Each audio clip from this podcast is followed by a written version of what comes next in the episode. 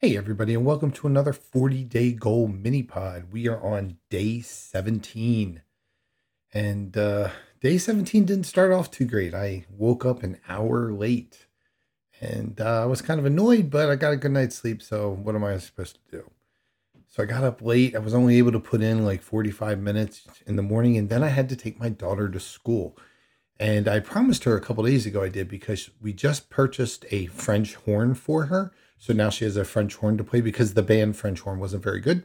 And so we ordered her own. And so she has this huge French horn, and her backpack is huge too. Her backpack weighs over 20 pounds. And to carry that stuff down the hill to the bus stop is just too much. So I decided to take her in. And because of that, I lost my morning. And so I came back, and it was right about the time when my youngest was to go to school too. So I told him before I left, I was like, I'll take you to school too. So I took him to school. And by the time I got back home and was ready to get back on the treadmill, it was already 8:30 in the morning. And I was, so by the time I got done, my first set was 10 a.m. And that was tough, because I'm usually done at 7. So 3 hours extra, it seemed, just by waking up late and taking the kids to school. And, you know, but that's how life is. Inconveniences get you every time. That's what happens in life. It's almost never the chance that everything works out the way it's supposed to. I mean, you're on your way to somewhere, or you're going to be late, and all of a sudden there's an accident on the road. What are you to do? There's nothing you can do.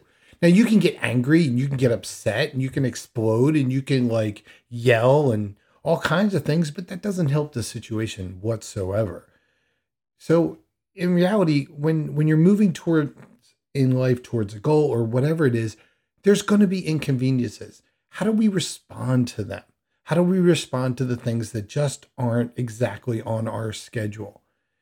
But that's not the way you should look at it. In fact, you should look at it as saying things are going to happen, and almost never, if that's I guess that's right, things go well. You know, we assume things go wrong because they always do. So when things go right, we should sit up and say, wow, I can't believe everything went right, instead of expecting it always to go right, because life is full of potholes and tough situations that veer us off course. So when you're on your way to your whatever goal you have set up for you, realize that there's going to be potholes in the road. Maybe not today, but tomorrow. And that pothole for me was not waking up in time, having to take my kids to school. But you know what? I got it done anyway. 10 miles done in the books. Day 17 complete. But that's great. But it took me a lot longer than I usually do.